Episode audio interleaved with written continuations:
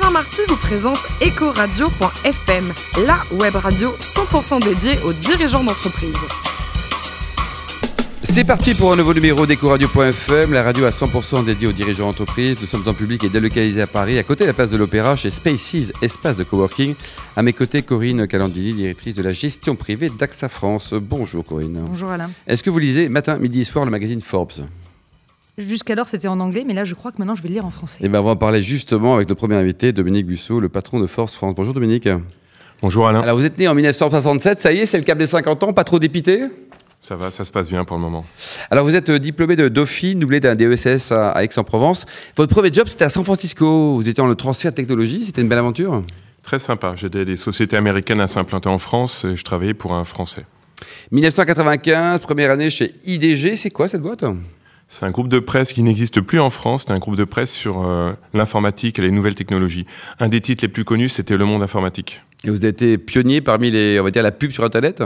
Oui, euh, fin 95, j'ai vendu de la pub sur Internet. C'était une des premières fois en France, tout à fait. Mhm.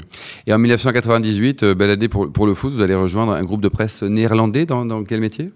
Toujours dans la presse informatique, j'ai lancé un magazine qui s'appelle, qui s'appelait Réseau Network News, et ensuite un portail internet vnunet.fr. En 2000, vous êtes chez EMAP Wanadoo. Alors c'est sympa d'être coincé entre Arnaud Pufontaine et Nicolas Dufourc? C'est sympa, surtout quand les, euh, les objectifs ne sont pas forcément alignés. C'est-à-dire? Bah, EMAP. Allez-y, lâchez-vous. Il y a presque. Me lâcher, ouais, ça fait à peu près 17 ans, donc effectivement. EMAP. critique pas Nicolas Dufour, ni derrière Arnaud Je ne me permettrai pas. Non, mais à l'époque, c'était très intéressant, puisque je travaillais justement aussi avec euh, Patrice Béguet. EMAP était un petit peu en retard euh, sur, euh, sur l'Internet et voulait pouvoir avoir un beau bassin d'audience. Et Wanadoo, de son côté, avait été quasiment monopole et voulait avoir du contenu. Donc, euh, c'était quelque chose d'intéressant. Et Map voulait pouvoir récupérer l'audience de Wanadoo et Wanadoo voulait pouvoir récupérer le contenu des maps. Donc, euh, je devais arbitrer entre les deux parties. 8 euh, board members, 4 de Wanadoo, 4 des maps. C'était très sympa. D'où votre côté diplomatie. Vous finirez ambassadeur peut-être. Hein. Pas sûr, mais à voir. En 2004, retour chez les Néerlandais. En 2007, vous décidez de reprendre quatre activités, en tout cas sur des activités sur quatre pays. C'était quoi exactement cette aventure? Donc c'était le rachat des actifs online du groupe VNU. Donc c'était la France, l'Allemagne, l'Italie, l'Espagne. Et les portails, c'était euh, VNUnet qui était devenu IT Espresso, Gizmodo, euh, Silicon. C'était des portails informatiques. Et ça, comment ça a été financé? Parce qu'on on paye bien chez les Néerlandais, mais quand même, hein, ça coûte des sous. Comment vous avez fait? Vous avez fait un petit LBO Je me suis appuyé sur un fonds d'investissement. D'accord. Et l'aventure, donc 7 ans après, euh, l'entreprise est passée de, 20 à 100 collaborateurs, le chiffre d'affaires de 3,5 à 10 millions d'euros, et vous êtes viré. Les fonds d'investissement, c'est pas très fréquentable tout ça. Oui, enfin on va dire qu'on n'était pas aligné sur nos intérêts. D'accord. Mais pas de regret quand même, c'était une belle aventure. Pas du tout, c'était très intéressant. Euh, déployer, euh, se déployer de 4 à 10 pays. on était 6 pays en Europe et 4 pays en Amérique du Sud. Ensuite, vous allez réfléchir à d'autres projets entrepreneuriaux. Et puis après 18 mois de négociations âpres et 7 allers-retours à New York, enfin, ça y est, le deal avec Forbes a été effectué. Racontez-nous un peu les coulisses de, ce, cet excellent accord pour vous. Ben en fait, oui, je les ai rencontrés euh, la première fois en septembre 2014. Donc j'ai vu le président de Forbes et le responsable des licences. J'ai été les voir en leur disant écoutez, vous n'êtes pas en France, pourquoi? Alors on me dit bah, on n'a pas forcément encore trouvé bon partenaire, on ne sait pas si c'est bon timing, si la presse, euh, la presse est prête à accueillir un nouveau titre en France. Et donc je leur ai proposé quelque chose qu'on leur a jamais proposé 37 fois, puisque Forbes est présent dans 38 pays sous format de licence. Je leur ai dit on va faire un web first. Donc, on a commencé par Forbes.fr. Exactement. Donc on a commencé donc euh, par Forbes.fr en novembre 2016. Et euh, dix mois plus tard, euh, vous avez euh, sur la table, ici présent, le numéro 001. Corinne C'est hyper audacieux de commencer par un web first, mais par contre, c'est hyper culotté de passer sur la presse écrite, alors qu'on a tendance à dire que la presse écrite en France va pas très très bien. Alors, peut-être qu'elle ne va pas bien, mais en tous les cas, j'ai essayé de trouver un format. Donc, c'est un format trimestriel qui a du contenu froid à haute valeur ajoutée. Donc, on, on veut donner un rendez-vous, on veut créer un événement tous les trimestres. Froid et chaud pour les non-initiés, c'est quoi? Alors, du contenu froid, c'est du contenu qui ne se périme pas. Contrairement à ce qu'il peut y avoir sur le web où il y a de la hot news tous les jours. Donc, ça fait un bon lien entre le site et le, et le magazine. Et j'ai fait en sorte que le site soit un peu la rampe de lancement du magazine, puisque en dix mois, on a accumulé pratiquement un million de visiteurs uniques, des abonnés à une newsletter, et on a aussi permis de trier sur le volet 150 contributeurs. contributeurs. C'est un peu le modèle de Forbes. On a des journalistes, des pigistes, mais aussi des contributeurs. Des contributeurs. Gratos. Alors des contributeurs, bénévoles, des professionnels d'un secteur d'activité qui ont une histoire à raconter sur leur secteur et ils associent leur nom à la marque Forbes. effectivement, à titre bénévole, ils sont prêts à collaborer à Forbes. Et ils sont aussi pros, d'ailleurs, je pense, que des, que des vrais pros. Quoi. Ils connaissent mieux un secteur d'activité qu'un journaliste qui est par, par définition pluridisciplinaire. Corinne Sur le trimestriel, vous espérez quoi comme euh, répartition en termes de vente Parce qu'aux États-Unis, c'est plutôt sur l'abonnement. Là, vous pensez euh, au canot type relais ou euh, vous pensez tout avoir sur l'abonnement également? Alors, on a tiré le premier numéro à 100 000 exemplaires. J'en ai disposé 50 000 en kiosque. C'est un peu trop tôt pour les premiers retours. Et le reste, ça sera du freemium. Donc déposé dans des business lounge, Thalys, business Hôtel de luxe, peut-être. Exactement, Grand Palace, conférences et autres. Forbes s'était créé quand En 1917, un mot peut-être sur l'historique? En septembre 1917, effectivement par Malcolm Forbes. Euh, c'est un Écossais qui avait commencé à lancer une petite feuille de chou.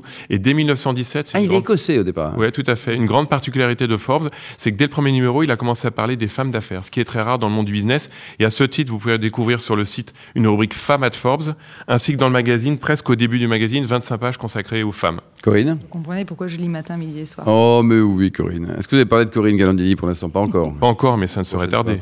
Très bien. Le positionnement de Forbes, alors cette édition française qui vient de, voir le jour, hein, c'était le 5 octobre, il y a quelques jours. Quoi.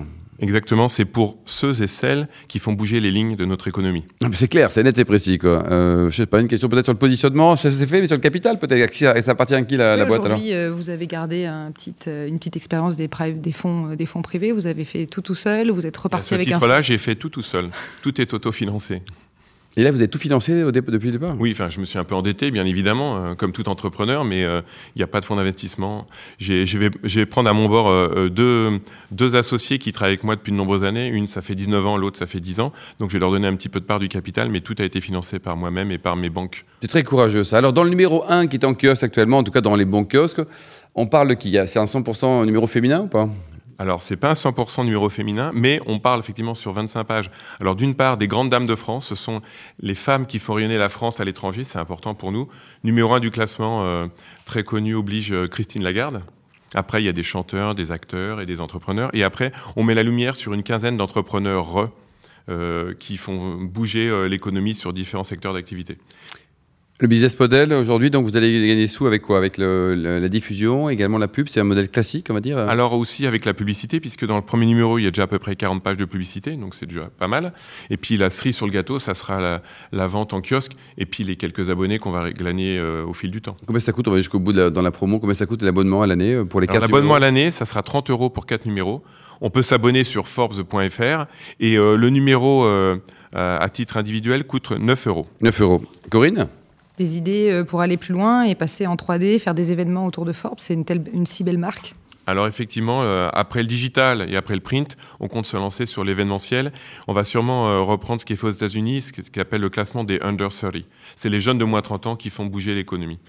Qui, soient soit entrepreneurs, soit à des postes clés dans des, des, grands groupes. Et prometteurs. Quoi. Et vous, à titre personnel, vous adorez le sport, vous avez été classé troisième série au tennis, bravo Oui, c'était il y a très longtemps. Vous êtes combien maintenant?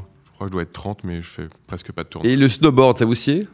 Ah oui, euh, ça plus particulièrement, ça fait, euh, j'ose pas dire, euh, plus de 30 ans que je fais du snowboard. J'étais un des premiers en France, j'avais découpé moi-même ma planche de Pitex 2000 pour aller sur, les, sur les pistes de ski. J'avais découpé un skateboard en deux pour que ça me fasse des patinettes pour pouvoir monter ou remonter mécanique.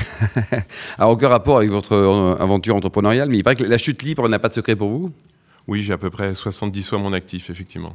Et le marathon du Médoc, c'est plus sympa pour le vin ou pour, le, pour la course alors?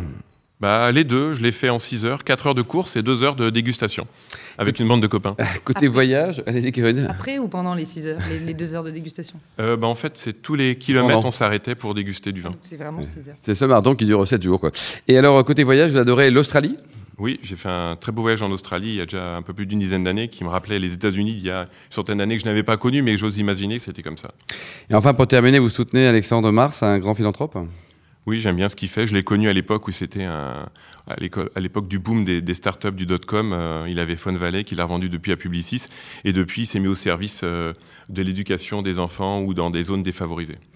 Merci beaucoup, Dominique Busso. Il y a un site, on vous rappelle le site de Forbes France. Euh, comment ça s'écrit? Bah, www.forbes.fr.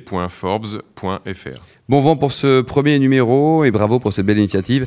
Merci également à vous, Corinne Calandini. J'aurais plaisir à vous retrouver avec vous mardi à 10h pour un nouveau numéro d'Ecoradio.fm. Ecoradio.fm vous a été présenté par Alain Marty.